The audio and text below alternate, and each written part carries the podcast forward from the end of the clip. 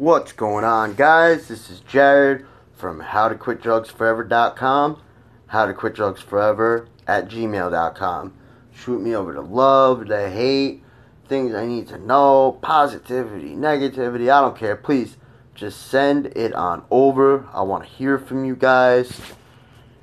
You know, I'm getting going with this. I'm really excited with the direction that it's been going, and I hope that I'm helping you guys out hearing from you guys is really helping me out, keeping me motivated to keep putting out new content all the time.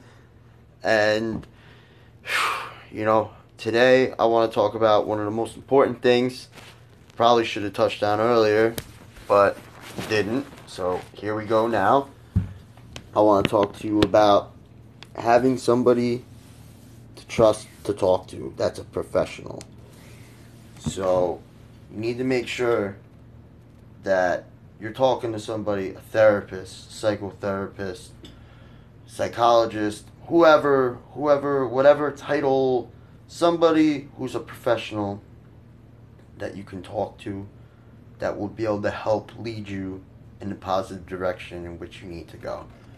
I can't, I cannot stress how important this is to recovery. Or even people who want to better themselves. You know, we can always be better. We always can be. And having a professional and somebody who is able to help guide you. Because listen, man, we know we've all had some great ideas and they suck. I know I've had some amazing ideas that actually, you know, when somebody else listens to them, they're crap. So, you know, when you first start coming out of drug addiction, you know, your brain is like fried and scrambled and you're all over the place you need somebody to hold your hand. You need somebody to tell you yes or no. Look here, go here. Don't go here, don't do that because, you know, as far as I'm concerned, you know, you you have no idea how to do anything right. You know, and this this goes for everybody. So you need a professional to speak with, somebody that you can trust. You need to find somebody that you can talk to that will help you. Because if you don't if you're not able to figure out you know why you were using drugs you will always go back every time guaranteed 100% no deviation from that you know. We'll talk about other reasons why people decide that they keep going back to drugs but for one, for starters, you need to make sure you're seeing a professional.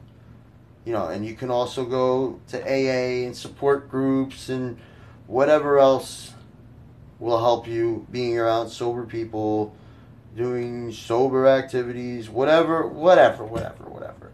But regardless of all of that, if you had to do one thing, one thing, it would be seeing a qualified professional who you're able to confide in and that you can trust. Somebody that you could tell everything to, that they know everything about you, and they know you inside and out. They'll know you better than you do. So, this is the most important thing you can do for recovery.